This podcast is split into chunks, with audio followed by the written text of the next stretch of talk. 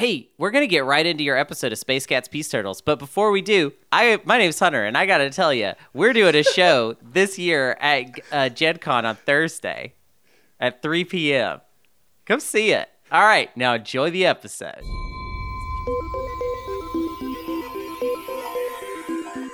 This is Space Cats Peace Turtles, the unofficial podcast for Fantasy Flight's Twilight Imperium. Episode 86 Dane Beltrami Interview 1.2. Music by Ben Prunty, featuring Matt Martins and Hunter Donaldson.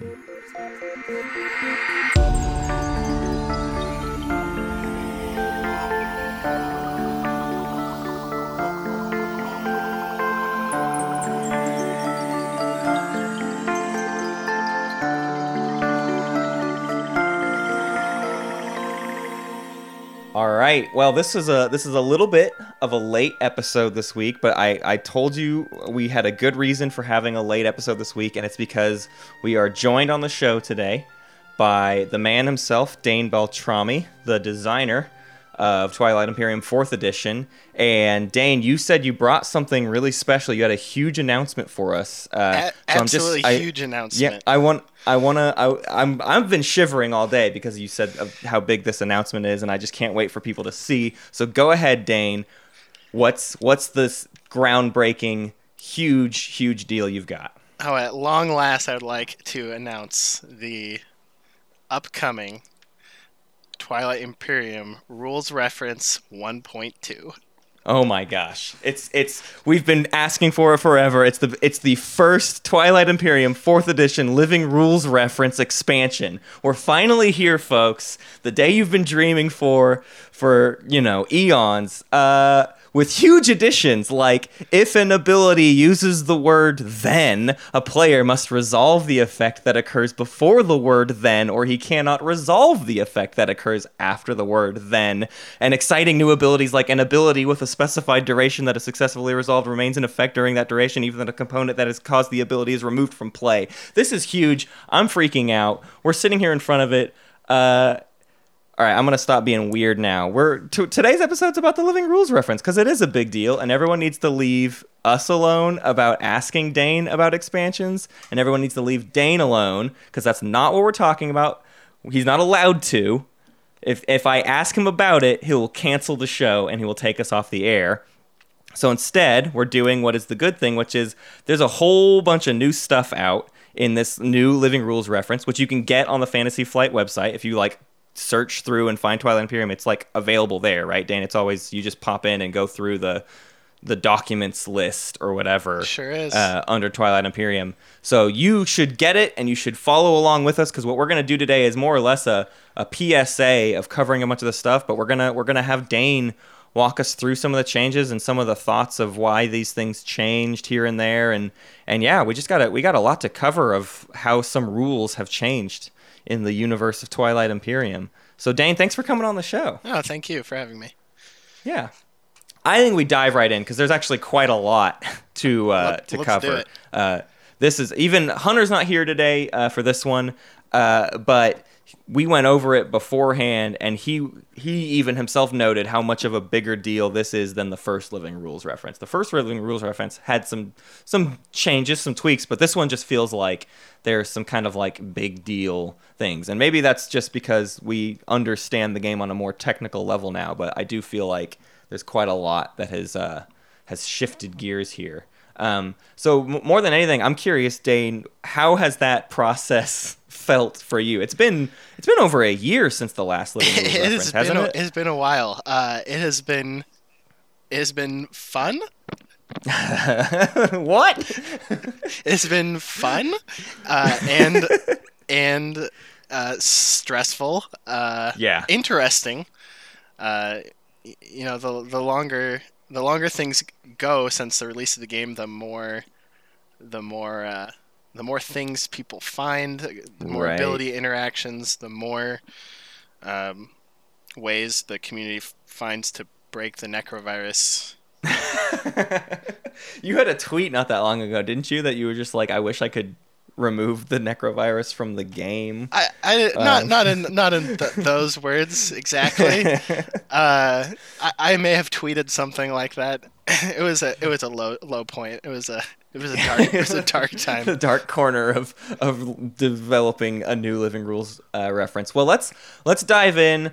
Uh, the the first thing up is kind of a really weird one. So if people are like ready to to chew into this living rules reference, the first red text that they're faced with is one that may be like not exactly clear what we're even talking about here. And I feel like that is actually going to be kind of standard with a lot of these. So when you're looking through this, first thing to note is all the green text stuff is things that are the same from the previous living rules reference. They're changes that happen from the rule book, but they are in the previous living rules reference. Yep. Um, but red text is our new stuff. And some of the red text is like you were just kind of saying, they're referring to things that are so incredibly specific and like only occur every once in a while, but needed some sort of clarification. Um, so this first one, an ability with a specified duration that is successfully resolved remains in effect through that duration, even if the component that caused the ability is removed from play. What are we talking about?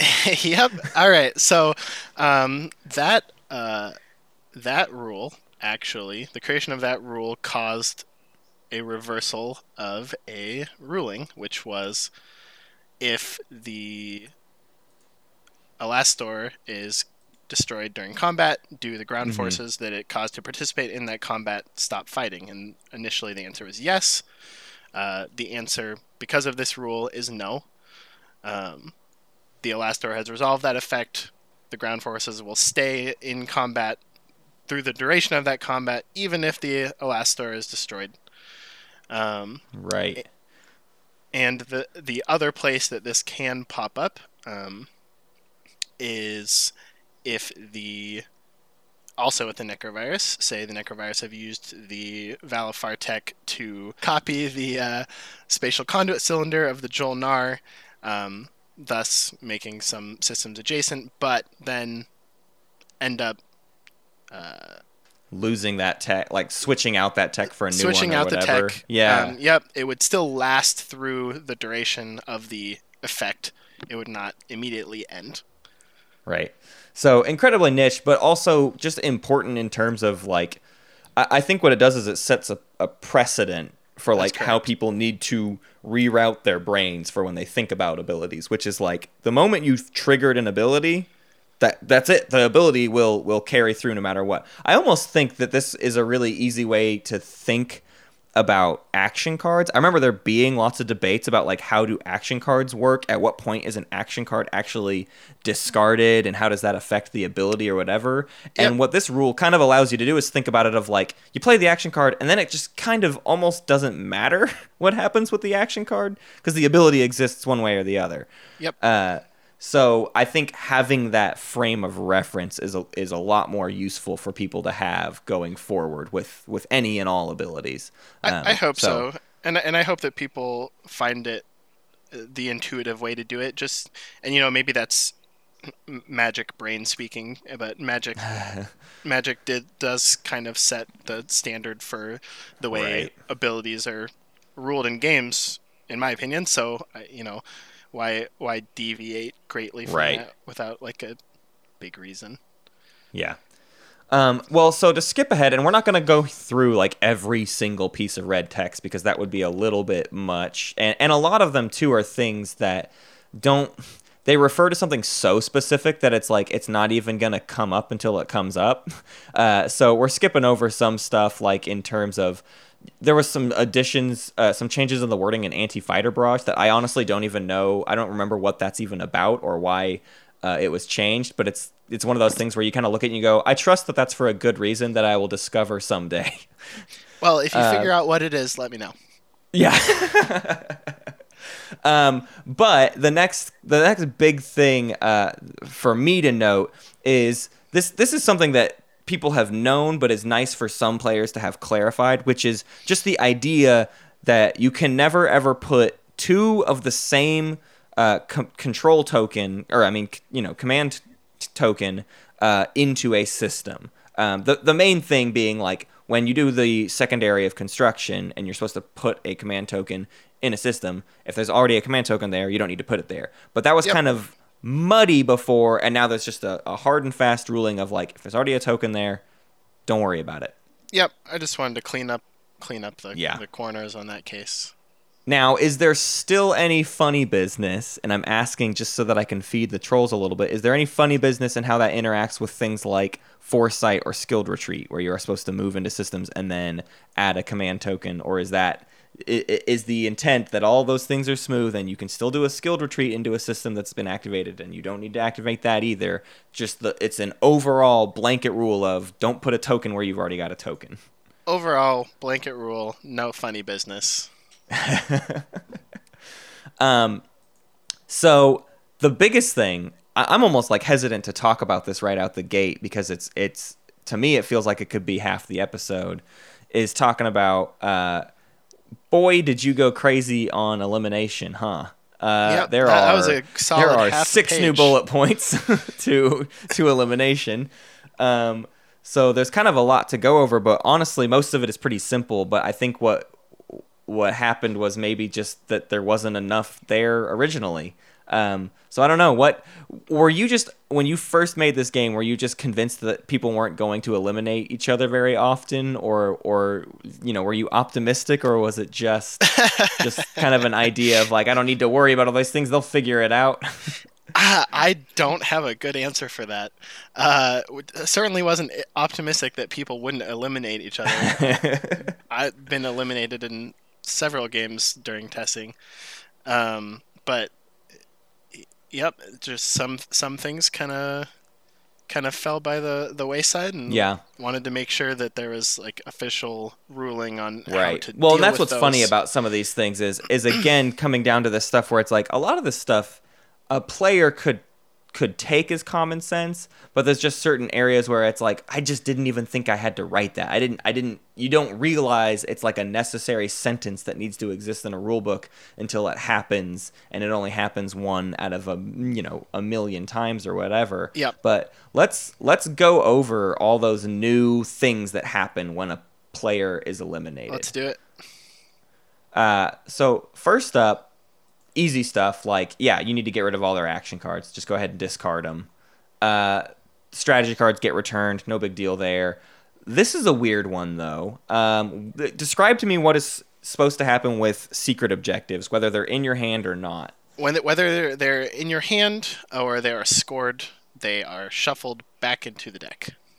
which is just like the coolest decision you could have made. I love the idea that I could have scored, turn their fleets to dust, and then have, get though, myself really? eliminated, and then get it shuffled back in, and then somebody else still draw it. Can anyone really score turn their fleets to dust? No, especially not now. We'll get to that. I've I've never seen it happen. Certainly. You've done it. You've done it so dirty. Uh, uh, things like speaker token obviously passes to the left.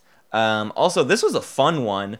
If players were in a five-player game and had a player eliminated, I saw this asked many, many times. Uh, does it? Do we? Do we go down to choosing two strategy cards, or do we just continue to pick one? Continue to pick one. Original love that. parameters of the Um, game.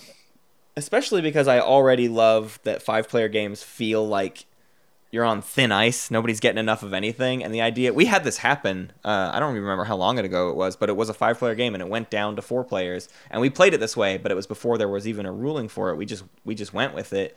But man, only having four strategy cards uh, per round is that is a doozy. Yes, it is. Um, uh, but so then the the last thing here in the elimination section is a bunch of weird considerations, and I think it's important to kind of walk through each of these because at one point you were trying to do like a blanket rule for all faction components, and it it seems like that didn't get to work the way maybe you you wanted. So this more complicated approach had to had to go. Can you walk me through kind of Yeah. what happened to yeah, faction tokens? unfortunately, the the blanket rule just didn't feel completely satisfactory for for anybody, um, and so I I wanted to, the the faction token related elimination just to be as fair as possible and I mean as intuitive as possible. yeah Um, so for the for the Nekro Virus, if the Nekro has a tech copied from somebody that gets eliminated, obviously that tech doesn't just disappear disappear as right. as that r- r- faction is eradicated. Um, so the end result is if your assimilator token is on a faction tech uh, and that goes away, you're good. You keep you keep the tech. That tech stays in play. You can just pull it into your play area. Um, next up would be the Creuss wormholes. Um, being is that the Creuss can place them. They're a permanent fixture. You know, if they're even if even if the wormhole generator is never touched after they're placed, um, you know they they stay there. Uh, the other players could end up moving them around with the Creuss IFF. Um, It just felt right that if the Creuss are eliminated, those wormholes stay in play. Yeah. Yeah, it's a wormhole generator, not a wormhole like re- recycler or something. You know, I, I I think this one thematically makes the most sense, even if it is like tricky, and it also because it, it had weird. I remember there being a point where it was like, well, what if Nekro copies wormhole generator? Then at, at one point you were trying to make a reason for the wormholes to go away, Yep. Unless Nekro had it, and then that just felt like a really weird caveat to be making. So I think this just is cleaner of like, nope, just leave the wormhole tokens on the board. yeah, it's and fine. u- ultimately, I mean, just what that shows me is that the Nekro Virus ruins everything. right. Uh, and the last one has to do with the Naalu player, which there's kind of already some. We'll we'll have to go over the Naalu. Maybe this is as good a time as any, but the the Naalu in general have had a bit of a re-clarification on what exactly is going on with their uh, zero token and and just how that ability works. Can you kind of, in relation to this, but in, in addition, maybe this is a good time to then also segue into like what is going on with the knowledge. Sure. Um, so uh, the question was essentially that was about the zero token, and it was, um, does the zero token attach to a strategy card, or is it associated with a player? Um, and, Right. and there was there was further question like, it, does the token have an effect in and of itself? Is it just a reminder? Um, and what it comes down to is that the way that I'd like it to be handled is that the zero token is associated with the player that receives it. If the player gets, uh, you know, a, a strategy card forced on him, or like, uh, you know, a, forced exchange, or um, you know, wh- whatever happens, that you know, they keep the zero token regardless of what what uh, goes on with that card. Um, and if the Naalu are eliminated from the game for whatever reason, that zero token is also going to stay in play, you know, through the through the current round. Um, it's not going to just up and disappear and change inif- initiative order in the middle of a round. Right. That, that, that was another reason that the blanket rule of just axe all Let the tokens um, wasn't going to work. Right. Um, Yeah, this one's interesting because it's kind of a culmination of like all of the hardest rulings all coming to a head, which is like first off, what do you do with faction tokens when someone's eliminated? Second, what happens when an ability a, a component goes away, right? If the zero token did go away, would the person be keeping their initiative order? How do we fix that problem? Yep. Uh, and so for this one, it's like keep it through. The ability was activated. You keep it through the status phase. You should keep the token. Yada yada yada. But like all those things all piled together on this one like gift of the prescience Naalu Yep. issue. Uh, so it's it's great to have it clarified, even though it has probably never ever happened and never will. Oh, I'm I'm sure somebody could theoretically eliminate the Naalu. I don't know. Not with all those gummed up works. They can't. There's just Uh, too much. Yeah, Uh, so foresight to avoid that. uh, next up is one that uh, I I myself always get wrong, and it's kind of it's because it's been a little bit back and forth, but even more so, it's just something that my brain has a hard time processing. So because the the text can only go so far in just like trying to concisely uh, wrap things up, can you explain? Fleet supply to me and how it interacts with like movement. And the main thing being we're we're going to talk about gravity rifts here and gravity rifts are probably second in line to Nekro Virus in terms of things that just like try to break this board game that we love. Yep. Uh, so how fleet supply works is you have, uh, you know, a number of tokens in your fleet pool, and uh, that is a number of capital ships that you can have in your system. That's you know the the the basic rules of fleet supply that everybody knows. Mhm. And you know, while you are your ships are in the process of moving, you know, sh- that fleet supply is not counted, you know, as you're as you're as you're going through Each individual each individual system. Right. Um, that's that's not. I, I have had that question a- asked to me before, but that, that's not that's not a common question. I think that people Right. people generally um, understand that, um, and and so most of the questions about fleet supply are, you know, about the timing of when it is checked.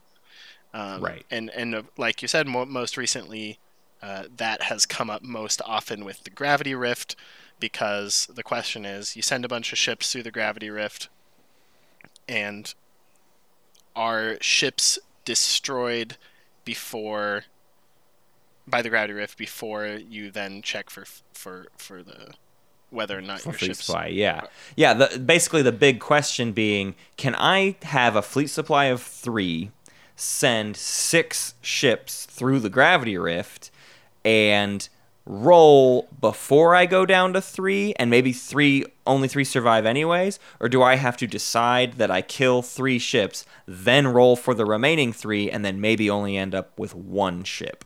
So, what is the definitive answer to that question? Well, I can tell you first definitively what is not the answer, which is the answer I gave originally um, about this. Uh, and so, so people may remember, I more or less arbitrarily chose one way to do it, and the way that I chose was that when you destroy a ship that is destroyed from a gravity rift, you do so in the uh, active system. Um, Right. So the ships are in the active system, which means fleet Right. supply is checked, and then they're making these rolls, and so fleet supply is checked, and then the gravity rift happens. This also turned, you know, the the Van Hauge into the the slingshot bomb. You know, regardless Right. of whether it passed the gravity rift or not, I suppose it's still the slingshot bomb. Um, and now that is no longer the case. So Yeah. gravity rift, you roll, and the units are removed when you are exiting the gravity rift tile. So those ships do not make it to the active system. They do not count against your fleet pool in that system. Right. You could send six through, have four of them make it, and have a fleet pool of three, and have to choose one to uh, Right. just uh, remove. And that Right. that I think was actually generally the more intuitively understood way that things should work. Uh, Yeah. Which is not how I ruled it originally. Yeah. Well, and because before what ended up happening was this weird understanding of like it, I remember there was a bunch of discussions of like what is the exact timing of everything? Do we need to count a timing window for like every ship going through each individual system on its way to the active system? It just got really confusing, but clarifying it this way kind of just removes that being an issue basically. There were there Um, were issues with uh, things that made it through the gravity rift, but were going to be destroyed, picking up and Yes. transporting units, uh, blockading Saar space docks, um, just all kinds of strange things that Yeah. just quite honestly shouldn't happen, and now Yeah. they don't. And the other the other big mess that you cleaned up is, as you said, they are removed, whereas before they were destroyed. This is a huge thematic uh, decision. I'm very glad you made, even though we all love the the huge van slingshot bomb. That's the Yin flagship, just like blowing up a random system. But it also never really made sense in the in the fiction um, and honestly removing it from the board makes way more sense because what are we what are we envisioning here it's a gravity rift something is getting sucked into a black hole Yep. that means a bomb blowing off would do nothing because that bomb is blowing up in the center of a black hole so uh, super in favor of of the remove rule being the one that was chosen rather than that even though it was it was pretty cool before i think it was a little bit too wackadoodle for for everybody's sure. uh, brains Also worth noting that as a side effect, this does change how gravity rifts interact with um, the infantry to upgrade. Oh yeah interesting i did not think of that but you don't get to re-roll those infantry they were they they do not get to be uh gen synthesized They they, are do not. just- They're they're they cease to exist yep. That's Um, so next one is kind of a an interesting one because this is just a a reversal of not a ruling but a straight up rule that used to exist, which is has to do with retreating. It uh, does. and and and how um basically how transporting works during retreats. Do you want to kind of go over this this uh pretty big change, honestly, uh, that that I think people are going to find maybe not shocking, but uh, it's definitely different than how we've all been playing for quite a while. Yeah. So the rule as it existed in the uh, original rulebook and in the Living Rules Reference 1.1 was that when you announce a retreat, you have to, uh, at that moment, pull up any ground forces on a on a planet in that system that you may wish to retreat with. Which made sense a little bit like in terms of a gameplay thing. Maybe maybe not even thematically making sense, but just like from a gameplay standpoint, like if you're gonna retreat, you gotta you gotta commit to it. And maybe that stuff's gonna die and that's a risk you have to take. And and I think that's why everybody kinda like agreed with it, but it, has since caused many strange Yep. interactions. There, there were all kinds of weird things that popped up. The, you know, the first thing, of course, that popped up was that there was nothing really in the original rulebook saying that, regardless of whether you move these ships up or these uh, these units off the planet, that you couldn't still just grab more when you left because that was the blanket rule for any time you move a ship. Uh, with capacities that you can transport units in the system that are on planets, so that that involves some like you know uh, blacklisting certain timing windows when you could do this, um, and then there started being um, strange things you could do when you announcing retreats. Uh, could you announce a retreat and just pull units up? Um, and and ultimately, I don't think that the rule as it stood really offered that much to gameplay. I like how it, Right. it worked thematically, but um, honestly, it caused you know in, in games where it was relevant, it was often for like something that people forgot to do Yeah, when they're you know in the middle of their their combat and and and honestly it just you know the these exception style rules are something that I wanted to eliminate yeah. and and yeah. and it didn't always happen um you know during development and in this case it's something that i just think is better off gone um so Yeah. so so now um as with uh, as of the 1.2 update just uh, transporting uh, units during a retreat is handled like transporting units any other time um, and another you know beneficial side effect of this is that this brings um, skilled retreat, which is a question people constantly um, have, and and a normal retreat more more in line with one another. yeah. Um, they're you know they're not exactly the same. They still occur during different timing windows. Um, skilled retreat still grabs all ships and moves them regardless of capacity. Uh, right. but um, they they are more more alike, and, and that is just one one other thing that you know hopefully won't come up. And and I just think, I just think it's cleaner, and it and it really It is. we- we It's a lot cleaner. Much for it. I I, th- I think you had at at one point we talked about um like the idea that you guys didn't want ongoing effects that you would have to like remember Like Yep. there's always a component that reminds you of things, and this feels like the sort of inverse of that of like I need to get ahead of a thing that I haven't even done yet, and that's why it was always so often forgotten by people because it's like, well, I'm not even retreating yet. Why do I have to remember to pull the ground forces up? It just always felt like this thing that wasn't in line with itself. It it it, it again, it kind of made sense from a gamey sort of way, but it didn't feel natural to do sure. from a from a from a player perspective. Um, within retreats too, there's a there's a fun little ghost thing that had to get kind of clarified. Um, this one is so weird, and I feel like it's just super apt that like you you, you complain about Nekro and you you have a a, a well known affinity for the Ghost of Creuss, but Ghost of Creuss cause uh, plenty of problems on their own. Um, so what is the retreat scenario? This one's a rule that it only exists because the thing that can happen is so funny that it is worth ruling on. Yep. Is the way I look at this. yes, it can it can happen that it, you can announce a retreat, um, and a, a couple little things have been clarified in the retreat section to to handle a, a couple little corner cases. One of them, you have to have is a an eligible system to retreat to uh, when you announce it. The second is that you still have to have an eligible system uh, to retreat to to execute it.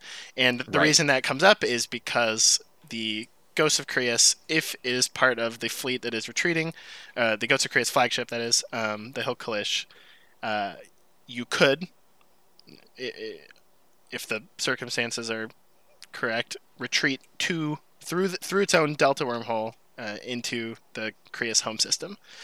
But if if the Creuss flagship is destroyed during the combat round before the retreat occurs, then it is possible that there could be no eligible system for the retreat, and thus, what happens? Right. And That's insane. the answer is just that it doesn't happen. Um, it- it's- right, it's which is something that I think pretty simple. most players, I think most people would just do that. Like, oh, I didn't get to retreat. All right, we have to fight again. But then, of course, we have like our weird, like hyper intense communities that are like ready for tournament play at all times that that needed this kind of clarification and more power to them i get that they need it but this is one of those things that's very funny to me to think that like most casual groups would have played this correct in every situation without needing a ruling. But it's the people that are the diehard fans are the ones that are like, I need to, I need it written. I need Dane to call me personally to tell me whether or not I get to keep fighting this fight with my Hil Colish or not. And I'm always happy to do that. and he's always happy. Uh, but I am not. So you know, decide decide which of us you want to message. Don't be salty, Um, man. next up, it's all that I have. Um, the the next one is um, kind of a, a a clarification that uh, is another one of those things that's just sort of like was just not included originally, uh, despite like I won't say it's obvious. and It's one of those things that's not obvious until it happens, and then it's like, oh wow, we don't have a sentence that covers that. There's nothing there that like covers what happens to a tied victory when there aren't strategy cards. Because with the base rule book, the only rule we had is ties are determined by initiative order. But Yep. obviously, uh, you can have agenda phase ties pretty easily, actually, and they're they're more common than you'd think. Uh, Shard of the Throne coming up when two people are on nine, and they're the two that are going to get you know the point or whatever. Or not, that that's the bad example, but uh, mutiny or something like that. You know, if mutiny comes up and three people all gain one point and they were all at nine, what happens? Yep. Uh, so, so what And- does happen? And I, I had I had uh, attempted to rule that in the uh, 1.1, and I believe this is the infamous one where I put the wrong phase in the Oh answer yeah, and right. caused you said something about status phase, I think. caused way more confusion than was necessary. um, it ended up just you know rewording this if you don't have uh, strategy cards when victory would be achieved, then it's just uh, you know speaker clockwise. Right. Speaker clockwise. So if you are the speaker and you're in the tie, you win. If you're not, if the speaker's not a part of the tie, the closest to speaker uh, wins the board game. That's correct. Um, so now we're actually getting into like the proper errata and FAQ section. Everything else has been like part of previous bullet points and everything like that. For sure. Um, but digging into the actual errata, these these are where like some real changes have happened. Um, and the first one that I want to point out is the hegemonic trade policy change.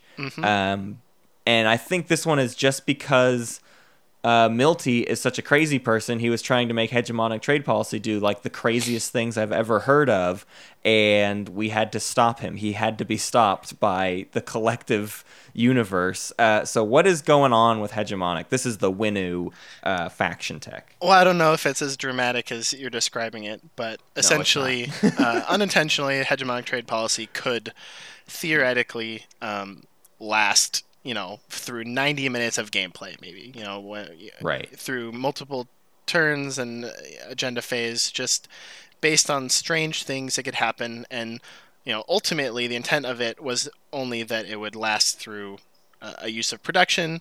Of course, then uh, that can be triggered by uh, other things, uh, not on your turn, and um, so this this this errata is to bring it in line with the intent and also with the you know m- my de- design philosophies on abilities in the game, which is that there shouldn't be anything that you have to just remember is active Right. for a huge window of time. Um, Yeah. You know, e- you know everything where where reasonable should be visibly tracked um, and and and not have to be something that you've Right. committed to memory. Yeah. Um, there's a couple I didn't even actually write down in my uh, uh, show notes, but I do want to go over them real quick. The a big one being direct hit uh, now applies to abilities as well as just hits produced by your units. Yep. Um, so in, in theory, this applies to things like uh, Dimensional Splicer, Ghosts faction tech, or uh, technically Yin uh, Yin's ability to blow things up, since that's that those hits are really coming from the ability, not from the destroyer that they destroyed. In theory, Right, and so and so as far as um, my answers on this subject, that this has always been the case, but now Yeah. the the errata is official. Um, Right. The intent is always that it would it would work. Um, right. But the wording of the card. So it's less a ch- less a change and more a well, the card just needs to go ahead and properly reflect that. That's uh, the other one, and this is one that when I read through it, I literally could not remember why this was brought up. Can you explain to me the change of Harrow and why it exists? Uh, the change of Harrow is just a. Um, it was a conflict between multiple things that happen, I believe, when you win a, A combat. combat. Um, Gotcha. that caused things to happen in a very strange order. Um, and so, just ultimately, what it comes down to is that in order for things to operate how they should, this is the timing window that Harrow should have been. Um, gotcha. At the end of each round. Ninety-nine combat. point nine nine nine percent of the time, uh, this conflict isn't going to occur. But if it does, Right.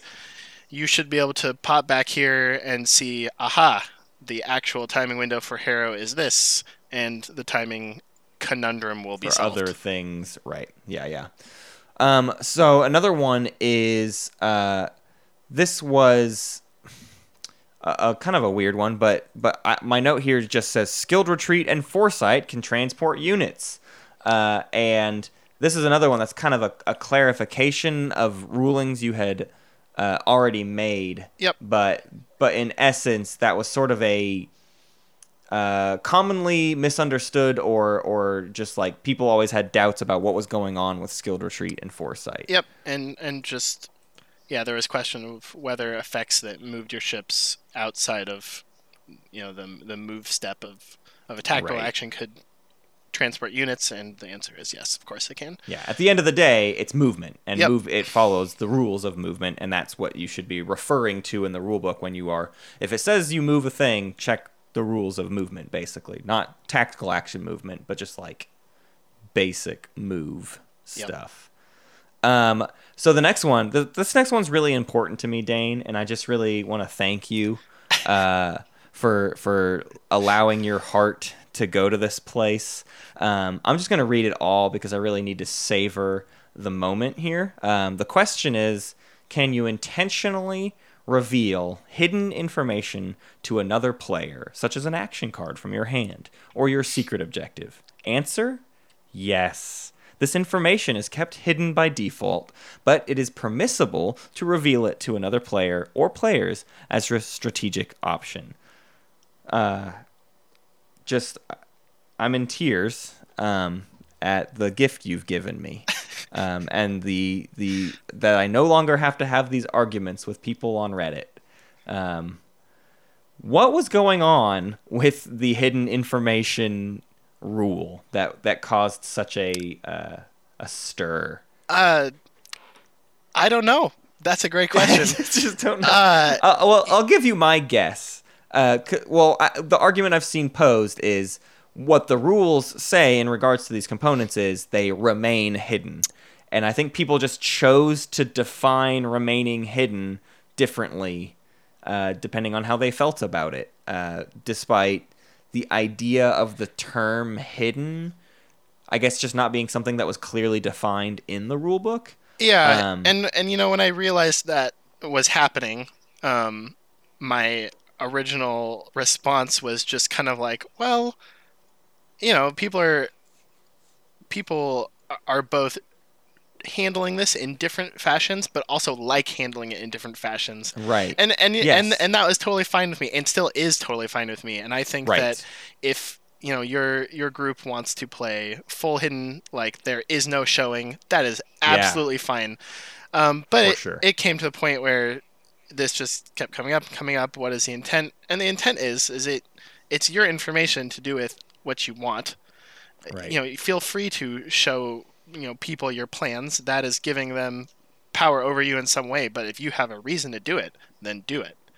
You are Right. not you're not breaking a rule by by doing that. Yeah, the sharp comparison for this would be in Twilight Imperium 3rd edition, there was a, an explicit punishment in showing your secret objective to another player. You could say whatever you want, but if you showed the card to another player, the game dictated that you have it taken away from you. Yep. Which was never present in this. That and, and that's just kind of an interesting thing with um, sort of the layout of because Twilight Imperium is such a dense game, uh, th- th- you know, there were a lot of um, uh, there was a lot of work that you all put into this uh, new version in like having m- more clear definitions of things. But I think what has been revealed over the course of a year and a half of people playing it is there is no amount of defining vocabulary that is enough. There are always more and more things that require some sort of clarification or definition. I mean, the extent you went through to even define the word then in like its usage within abilities is pretty insane. And the idea that like a glossary in the back of the book would need to have a clear cut definition of the word then in addition to all the other thousands of words that come up is uh, is extreme. I mean, it's a lot. There's just too much in this game to to go that route. Absolutely, and especially with words like then, they're easy to Yeah. use on accident. Right. um, and you know the when something like that becomes defined you start entering a place where things get a little scary Yeah, right. Yeah, you you could have worded one little thing weird and it throws the whole system Yep. out of whack. for sure Um, so next up, this one's been um something you ruled on a long time ago in terms of just like you know the the the Dane emails that people talk so often about. Ah, yes. And a lot of this book is just getting everybody else caught up to the Dane emails that uh, plenty of people have have been aware of, but I think there was a lot of good cause for certain groups and especially tournament groups to say, listen, we can't follow Dane emails because there's just too many and we can't even trust where they're coming from. So a lot of the stuff is catching people up to speed. But but this one of promissory notes uh, getting to be played in the timing window that they are received uh, is is a pretty big deal. This most applies to the Creuss IFF, right? You play that at the start of your turn. Yep. And the question I guess always came up of can I trade it to someone at the start of their turn for them to then play it at the start of their turn, Yep, you sure can.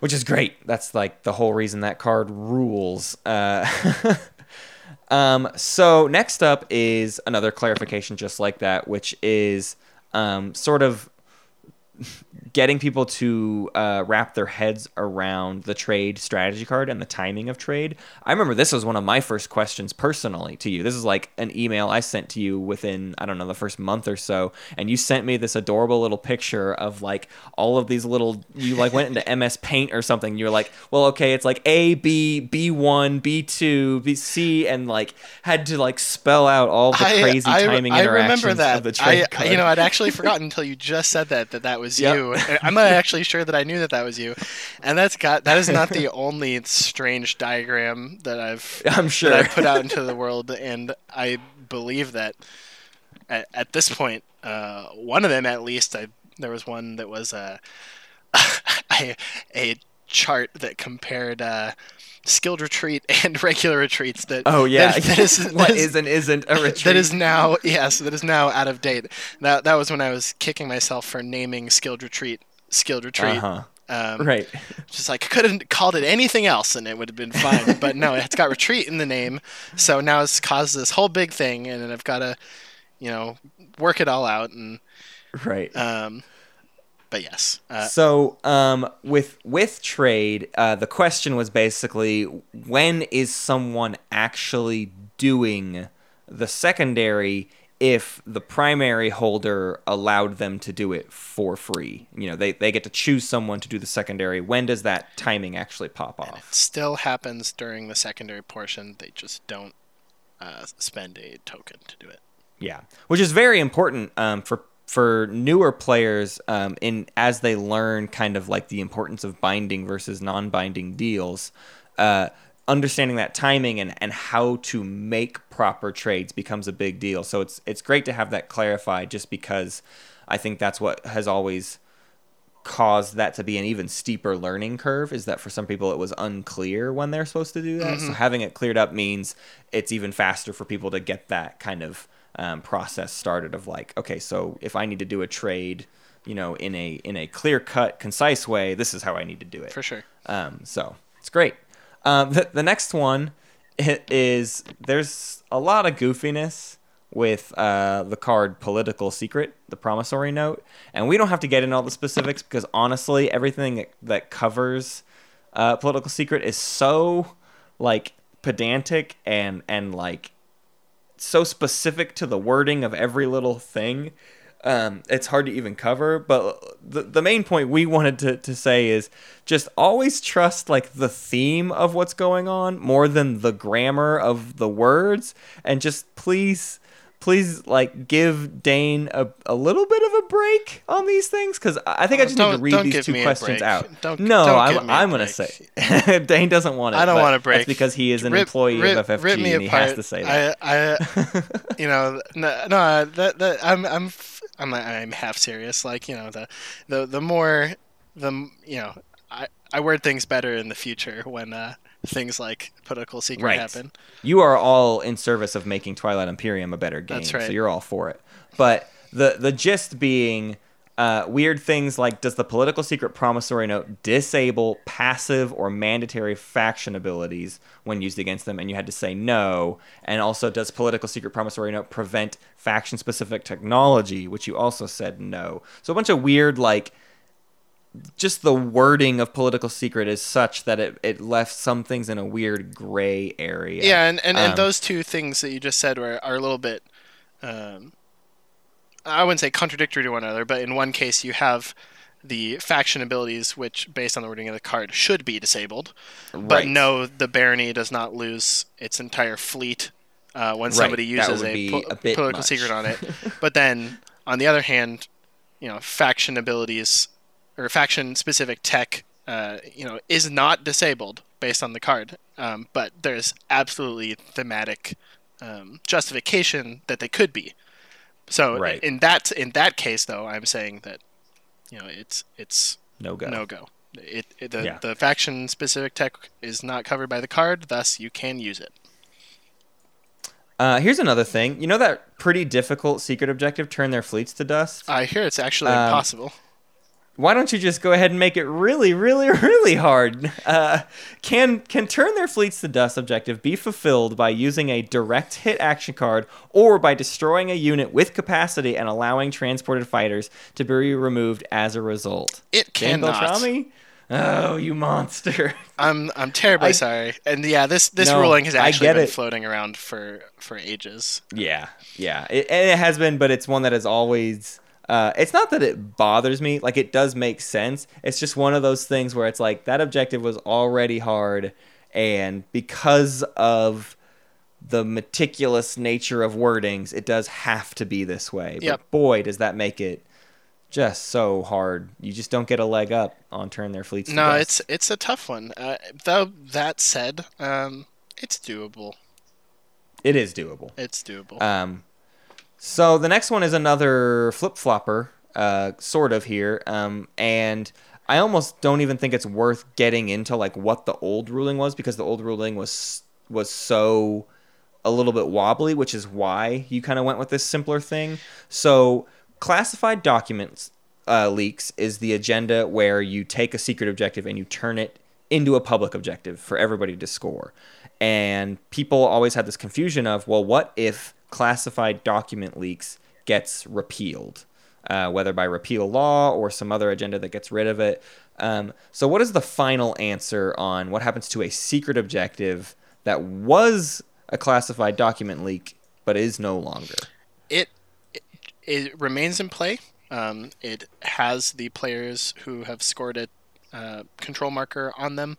Uh, it is no longer a public objective. However, it doesn't you know revert back to the original owner. You know who. who Again, that's information that isn't tracked in any way who the original owner was. Um, it's Right. information that uh, the game just doesn't care about anymore, um, causing it to go back to the that that player, which was what the original wording was. Um, Right. caused weird questions about well, what if I have um, uh, three already and they're all scored, or what if I have three and only two of them are scored? And it just uh, it's just simpler to say that it is it's in play. It's um, can't be scored as a public or secret objective any longer. However, points that Right. are on it still still count, and that's the end of it.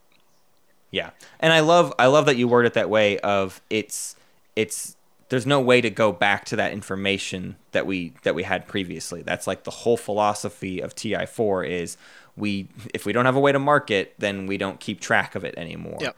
Uh, and that's like the important note with classified document leaks. It's just like forget about it and move on. Uh, and that philosophy has kind of a weird, twisted way of working itself into miscount disclosed, which is a, the agenda where you revote on something. and it had some issues of its own, which is to say, what happens to the agenda that you are currently revoting on? Uh, in most cases, it doesn't matter, but uh, I think the the clearest way to ask this question was asked about representative government, which is the law uh, that makes everybody only have one vote. If you are re-voting on that agenda, do you only have one vote to re-vote on it? And the answer is yes. Yes. Yes. Which is nice uh, because again, it's just cleaner and simpler and and trying to like hold on to less information. It's like, hey, listen, it what it is a law, so use it as a law. When it's when this agenda is done, it's a new law in place, or it will be discarded because it is no longer a law. You know, it, it gets voted down or whatever. But I, I think you can kind of take that same mentality and carry it over both of these ideas, uh, which which hopefully helps people in any other confusing spots they have with with things like agendas. Sure.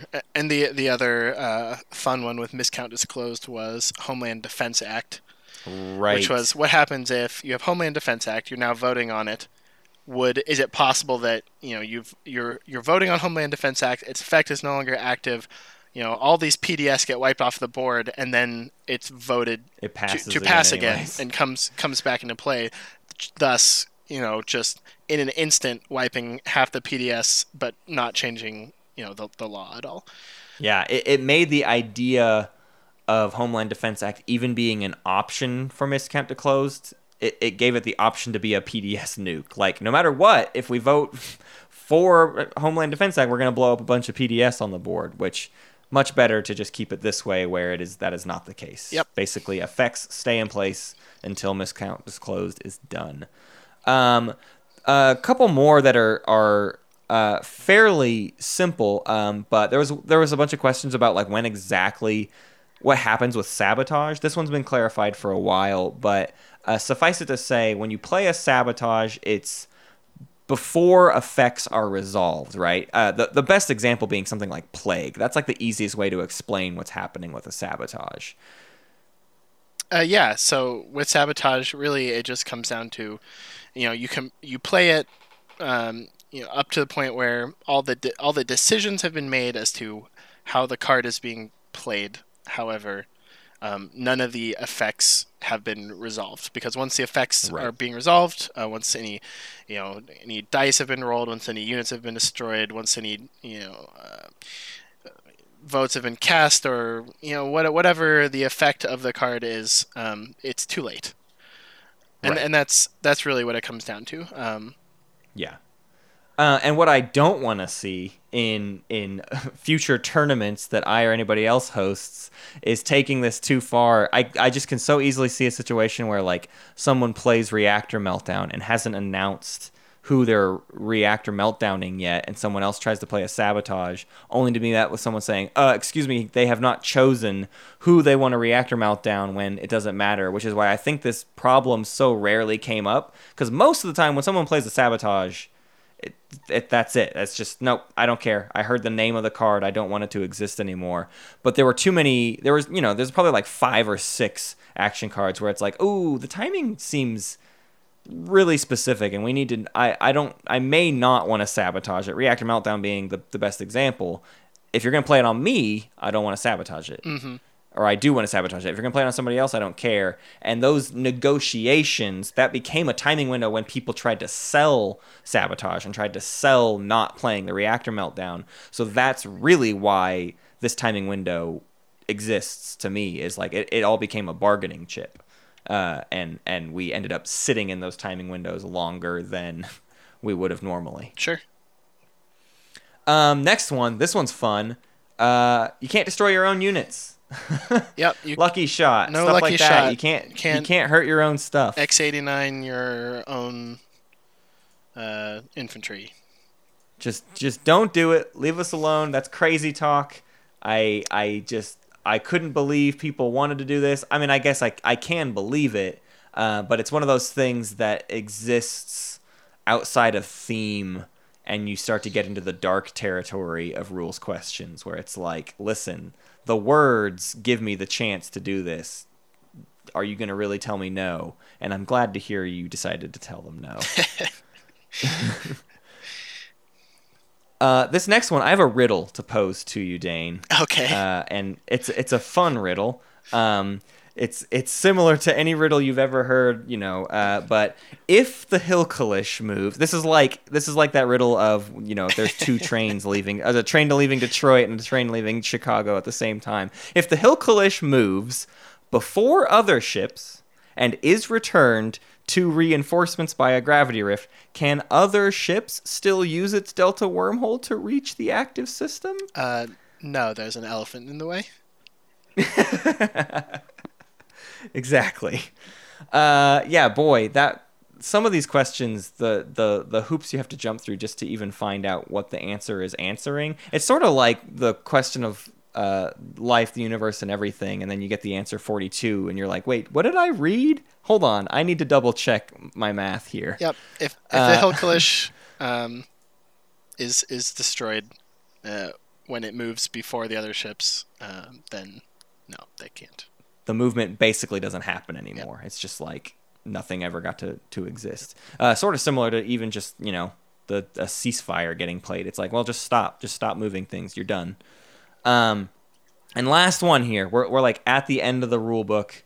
Uh, and it's some weird Mentaks stuff that is sort of a reversal of previous rulings. Um, so uh, the the main idea or the main question being can can Mentak pillage through wormholes that other players are using as like multiple wormholes. The main idea being uh, the Ghost of Creuss with quantum entanglement, you know, can go from A to B and B to A. Can Mentak pillage from B to A? Yep. And my initial response for the Creuss was that they couldn't, based on the wording of quantum entanglement. But um, as it was pointed out to me, I honestly wish I could remember um, who pointed it out uh, and thank them. But um, ultimately, it should have been allowed um, based on the, the you know the way the rules are written and the way the abilities function. Yes, the Mentak can pillage through quantum entanglement. Yeah, it all kind of came down to just like what is the definition of neighbor and adjacency, right? Like the difference between those two things and Yes. where all that falls into place. Yep. They're, Yeah, that they're- was an they're interesting not, one, They're not quite liked- the same, uh, neighbors and adjacency, Right. even though they're related concepts, and, and that that is where my that's where my brain had tripped me up with the original ruling. That's correct. Yeah, and and it's funny because I liked the original ruling. So did it I. Made sense thematically, but it's just one of those things that, like you said, you kind of when you really put it up to like the litmus test of these rules, you kind of have to go, ah, I'm trying to make something work that maybe doesn't Yep. belong. Yep. That's exactly what happened. Well, holy cow, Dane! I know this one was kind of a this was a bit of a, a, a, a, slog to get through, just in terms of like like we said, it was it's a lot more, and there's even more in the document too. It's it's worth it for everybody to sit down and like chew through basically all the red text. I mean, that's what's made it so easy is you if you know the rules of TI already, you don't have to reread the entire living rules reference, but you can dig through all the red text and see what some of the changes are. But uh, uh, hopefully, this covers like the biggest stuff. Everything else, again, is just kind of like minor clarifications that come up every now and then. Um, but I really want to thank you, uh, Dane, for for going through all of that with me. absolutely. um, and there and there is a the change yet. log at the beginning as well. Oh, I'm not off the hook Oh yet. yeah, that's right. Yeah. Um, but you're not off the hook yet. I have my own frequently asked question for you, uh, and it is Dane Beltrami. Will you please rank all 17 factions from best to worst? Uh, I need the official designers tier list of the Twilight Imperium factions. Oh. uh, it's gone on long All enough. right. It's time to put your foot down. All right. I mean, this is, I mean, pretty obvious territory, I think, but I'll do my best. Um, so at the top of the, the tier list would obviously be the Ghosts of Creuss. I think they're clearly the uh, strongest, most versatile, most attractive faction. Um, and that Most attractive for sure. Holy cow. yeah, f- by far. And there's there's honestly just I, I mean like we don't really even have to include them in the in the ranking if you want because it's just not fair. It's like triple S plus tier. Yeah, triple triple S plus tier Rainbow Deluxe Edition. Uh, abso- absolutely. Uh, also also in the in the S tier would be uh, my my compatriots with the Neuroglaive. Uh, Oh. Yep, for sure. You're a Naalu boy. I, That's interesting. I, I, I, I love I love me the Naalu. They're they're one of my favorites. I love the fighter swarms. Um, Yeah. I I Man. I've been uh I've had Naalu on my mind a lot recently. We're we're we're trying to do new faction guides and Naalu are a tough nut to crack. I'll tell you that much. Uh in terms of like actually winning consistently with them, it is it is a tricky scenario there. That's a fun one to have as your number 2. Mm-hmm. uh my number three would be going back to my my my original roots when first playing TI three, and that is Federation of Sol. And you know they're they're Mm. strong. They're a solid faction. They're they're awesome. So you're a coward is they're, what you're they're, saying. They're people. You know, I, I always I always play people uh, play play humans in in uh, in in in games, or at least I, I did for the longest time. And and Sol, they're they're they're up there among among my favorite factions of this game for sure. Um, Radical. uh, let's see. So next up, I think I would put uh, just one of the best factions, and that would be the Yin Brotherhood. I mean, there's Okay. there's uh, th- you know, their their ship it blows up. Their their their smaller ships they blow up. Um, they're just kind of fantastic, and I love them. So far, I'm noticing a trend here, which is like, I mean, you like the you like the ones that get in the way of other people's planets. I don't- mean, I don't know what Ghost, you're talking Naalu, about. Sol, and Yin. You seem to be a real nuisance to play with, Dane. I wouldn't. I wouldn't say that. um, next after that, I think I would have to put the Xxcha, um, because of how much I enjoy the, you know, eight PDS shots being Right. fired at the same time across systems through Quann or whatever. um, I, and I, I do think they're a solid faction, and the only time I have ever had a planet annexed by them was the most devastating thing that ever happened, and and just happened right under my nose because I just Wow. wasn't paying attention. And and, Yeah, and I've I've man. I've had uh, respect for the the Xxcha since that day. I feel like people forget about that because there, there's a lot of people that like to harp on diplomacy as a strategy card these days, but and and and you know, doing political annexation or whatever is is also something that happens rarely. But like you're saying, when it hits hard, it's like a dump truck. It's just like the worst thing that can happen to you if you have a planet just like ripped out from under Oh, you. and, and there's just nothing Uh, you can do about it either. Like Yeah, it's it's you're just are done. you are you eligible to be targeted by this? If so, like there, there's no like Bye. yeah, basically. Um, yep, yep. Uh, let's see. So next, next for me, I think I would put the L1Z1X. Um, I I love Harrow as a concept, and Yeah. I wish it was. I wish it was more. Uh, oh my god. but but but I, I love it and and uh, I, I love the L1Z1X and and you know they, they they also represent like a pretty important part of TI lore of course um, oh yeah. and, and I just I you know I think that's cool um, I'm gonna I'm gonna put the next two in the same in the same slot Sure. Same and that's category. that's the Arborec and the Saar um, Oh, interesting. and and I love them both for this for the same reason, um, and that is that they they kind of mess with the way that things are produced and moved around. Right. And, They they break people's constructs of like where units are even supposed to show up from and, and what expansion even means. yep. And and then I like them both an, an awful lot because of that. Um,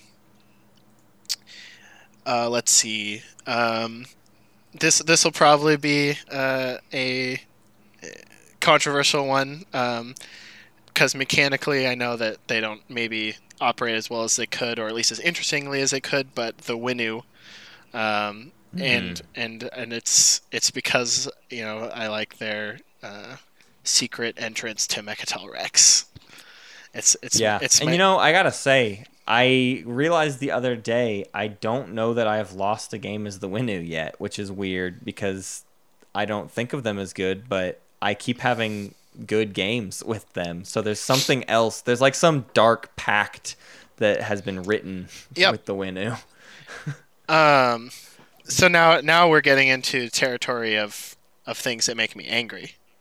Yeah, yeah, yeah, yeah. Um, Let's hear it. So first up would be the Emirates of Hacan, as we're heading down the list, um, because first, You're one of those. everybody wants to role play as the Hacan, um, and that makes me angry. Um, and and I don't know what it is about the the Hacan, but the the need to speak in the third person um, Oh, while, yeah, while role be playing. They're not just being Hacan, they're being Khajiit. Oh, that that must be what it is. I don't know why I didn't I didn't put that together, but uh, yes, um, yep. So so they're they're they're an early target for me usually.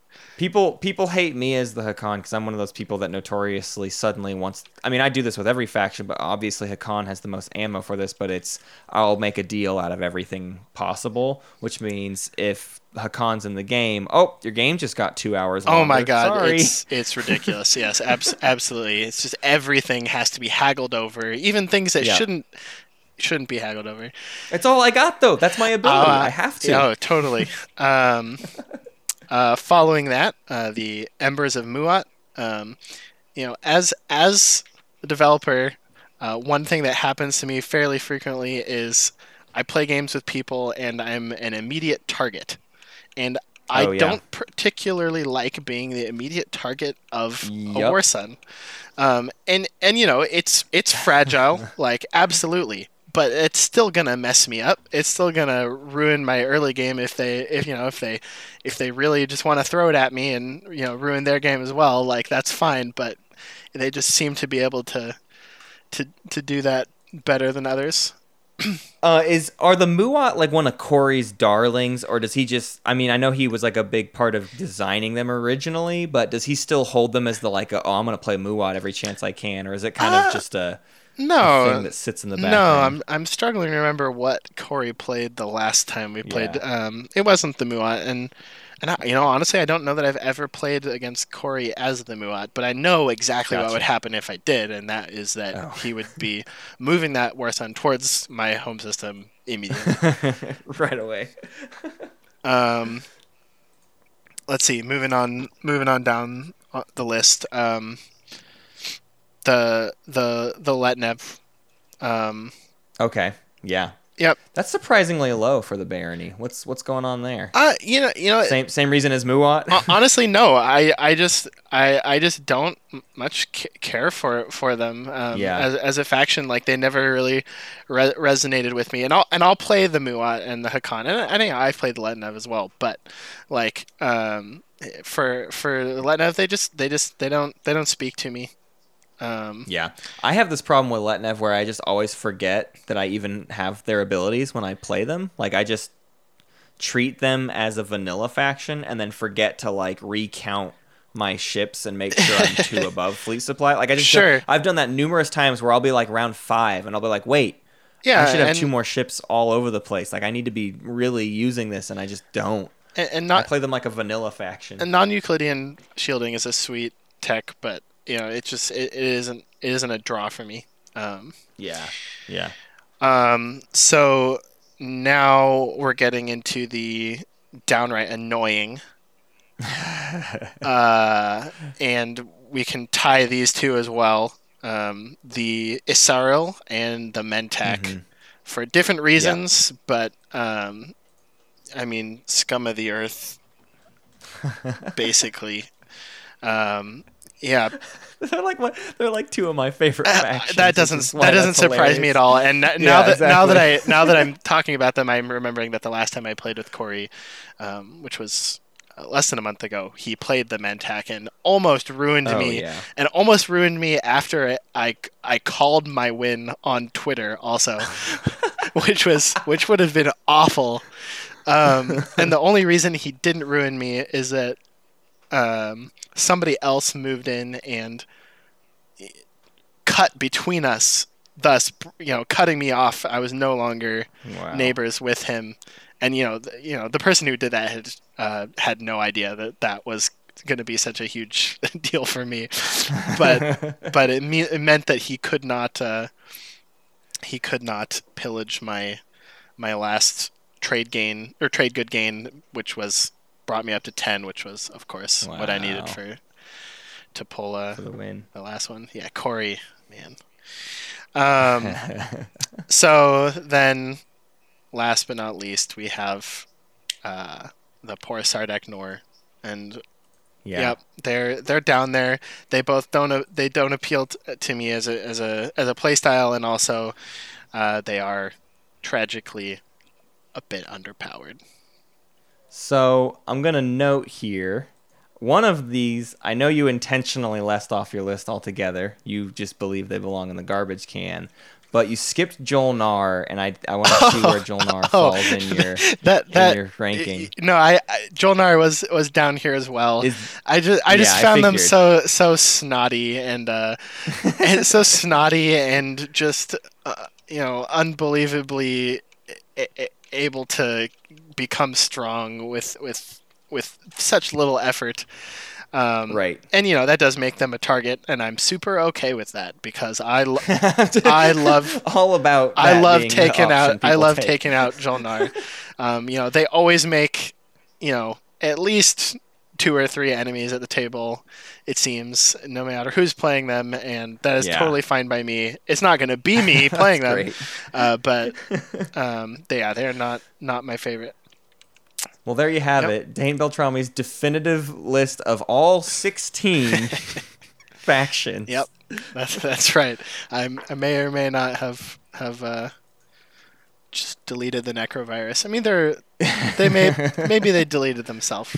To be honest, Right. I mean, they're Um, okay, so then next up is go ahead and just rank all uh, 60, uh, what is it, 59 action cards? It's 80 total or whatever. But yeah, just go ahead and rank all of those for me. All- um, we did it, so I figured you can. all f- all Uh, fifty nine. Can I Isn't can it? I see this list of, of your rankings? Uh, we did we did two, we did six hours worth of episodes about it. Oh it. my You gosh. feel free, right, sir. right, right. It's it's a nightmare scenario, and I don't wish it upon anybody. All right, my my, I, am not gonna rank all sixty. I'm sorry, but I, I mean I, I will tell you, uh, you know my my favorites. Uh, my absolute favorite, hands down. This one's easy. Is confusing legal text. You, that's it. I'm canceling the show. Get out of here. Nope, I'm not. I won't stand for it any longer. No, no, no. easily- you can't do this to me. Dane. easily my favorite. No, no, no, hands down. Um, well, for for um, uh, for for follow up to that, um, I'm a big fan of Ghost Ship. Uh, Ghost Ship is awesome. What are you doing to me? well, I, am I, I, I don't even know how to respond to that question. Um, I wish I wish you knew the journey my life has taken with confusing legal text. I, I I just can't believe that that was your answer for your favorite action card. oh, it's it's too perfect. It's the best. Um, uh, more honorable mentions in the Silence of Space. Uh, uh, one of one of my one of my absolute favorites. Um, uh, my least favorites, sabotage, absolutely Oh, for yeah. sure. Um, and uh, insubordination. Um, Oh, interesting. um, I mean, it is a, it is probably the most frustrating. I can't imagine a card that is more frustrating. oh, it's it's than that or parley. It's it, oh yes, oh it's parley, just just instantaneous defeat. Um, Rise of the Messiah also also a, a personal favorite. Um, yeah, uh, courageous to the end. That that that'll be my last honorable mention. Um, good, good, good fun. a good card. Sol- solid can, card. Can you can you just please, for my own sake, will you? I just need you to repeat the following words and don't ask any questions and don't think about the words you're saying. Just repeat them. All right. And just tell me that plague is a bad action card. Plague is a bad action card. That's it. All right. Thank you. You heard it here first, folks. It's over. The discussion is done. Uh, Dane Beltrami agrees. Uh, plague is just is dog tier. Oh, uh, you Uh, wouldn't have you.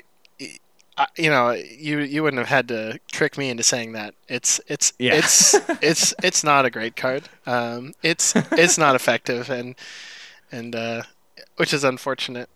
But uh, yeah, it sucks. That is that is so heartwarming, and it redeems you of all your um, love for confusing legal Which is- so I forgive which you. is perfectly valid. Uh, love. it it is in fact the greatest action card. well, Dane, thank you so much. Thanks for going through all of that. Thank you for for the fun. Thank you for the game. Thank you for everything. Uh, can't wait to can't wait to bring you on the show. Next time we bring you on the show, we won't make you just like chew through rules you've been doing for like six months. We'll we'll let you have more fun. what do you say? Uh, I, I love fun. Thanks, Matt.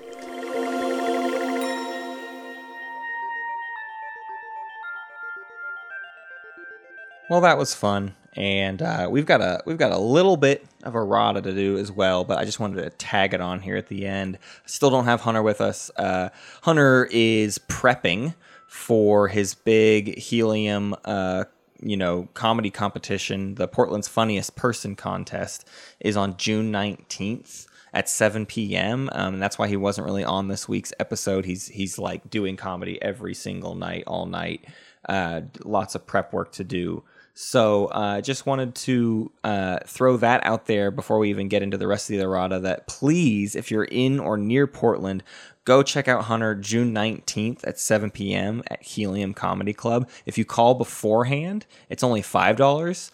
Uh, if you give him his name, you, you, you call the club, say his name, they'll give it to you for five bucks. Or if you just go, it's only ten dollars, uh, and it's a, an audience uh, audience vote, which means the more people that show up, the better chance Hunter has of progressing to the next stage of the competition. So, big, big, big deal. Uh, huge thing he works towards every single year. Uh, so, give him a hand. Let's do some errata though. Uh, this is about last week's quest for game two. Uh, Mijna or Minya, Minya, hmm, Mijna, I don't know. I'm sorry. Uh, says, I'm guessing if they do a guide, they will have errata for it on the next episode, which probably won't be mainly TI4 related, and on the guide episodes, errata of the previous non TI4 episodes. Uh, Mijna's kind of hitting on this thing that will be an interesting spot for us to explore when we get into game two stuff. And honestly, I don't know that we have an exact answer on what that looks like.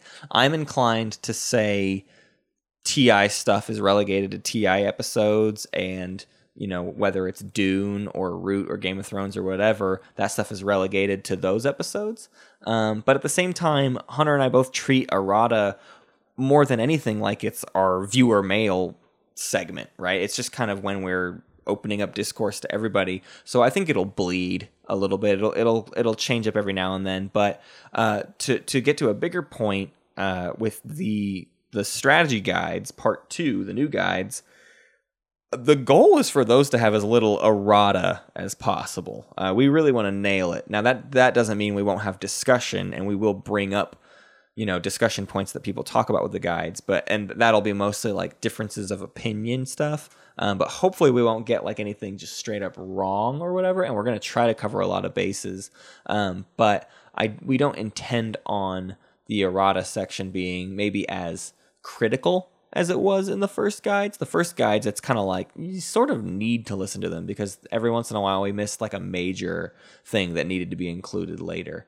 Um, so I don't know. Keep keep an ear open on how that stuff works out, but I think it would be mostly my goal to keep a you know if it's an episode about Dune, you can trust that it's going to kind of only have information about Dune.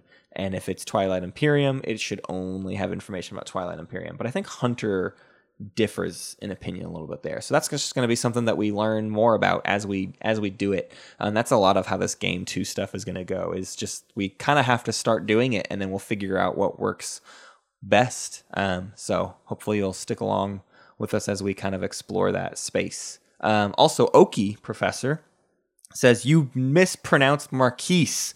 You should pronounce the S. What you were saying was Marquis, which is the masculine version, but the Marquise de Cat is a lady which I felt like was very important to bring up because I totally did mispronounce that last week when we were talking about the Marquise de Cat in Root. Um, I had no idea. I don't know anything about French, and I'm an idiot. So, Oki Professor, you got me. Um, and that's it. That's all the errata we have, really. Um, it's still just a lot of people, you know, throwing out suggestions and talking through the different games, um, but but nothing kind of explicitly to like go back on and, and rehash. I think we'll get into more specifics in some of the final weeks of the um, of the the polls. Uh, this week uh, we're not updating the polls, but next week's episode we will have updated the poll to where there will only be four games left. We're gonna um, by basically by the end of this coming week, by like Saturday, we're gonna cut one game off. Whatever game was the least scoring in the poll, we cut it off. We'll issue a new poll and uh, we'll have four games, and everybody will vote on those. Um, so, if you want to keep doing that, please rate us on your podcast app of choice, uh, specifically Apple Podcasts and iTunes, because it helps uh, increase our visibility so that we can keep growing our community. Uh, you can also follow us at Space Cats Pod on Twitter. You can find us on Facebook, uh, Space Cats Peace Turtles.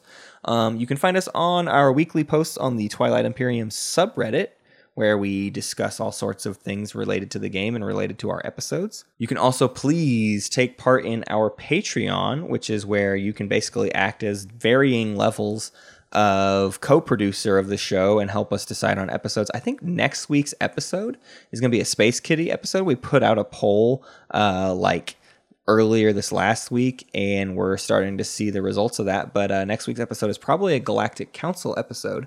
So if you want to get in on that, uh, join the Galactic Council for just $5 a month, and you can be a part of the votes for specific episodes once a month. Uh, you can also join our Discord and uh, join in in daily conversation that happens, uh, as well as get a bunch of your Patreon benefits there. Hunter Donaldson is, as we said, prepping for his P- Portland's Funniest Person competition, uh, but he also does a weekly show um, called Comedy is Everything at Alberta Street Pub every Sunday at 9. And he also does a show called Earthquake Hurricane every Thursday at 8 p.m. at Ford Food and Drink. Both of those are in Portland, Oregon. I also want to thank our Space Kitties Billy, TG Welch, Yin for Life, Patience is a Virtue, Naderade, Jim Bov, and Umar. Uh, and that's it. That's the show. I don't have Hunter here to like make a weird fading out conversation, so I'm just gonna let it trickle off of my own uh, being done with this interview, and it's late at night, and you know what? I just I'm I'm sick of thinking about all the ridiculous intricacies of TI rules and how much they intertwine with each other, and how uh, irritating it is to to navigate that that threshold with people actively trying to destroy my brain in bringing up weird ways that rules conflict with each other. It hurts me, and I don't appreciate being attacked like that. I'm gonna go. I should go to bed. Thank you for listening to Space Cats Peace Turtles, and thanks to Ben Prunty for the use of his music. You can find more at benpruntymusic.com and benprunty.bandcamp.com. Pax Magnifica, Bellum Gloriosum.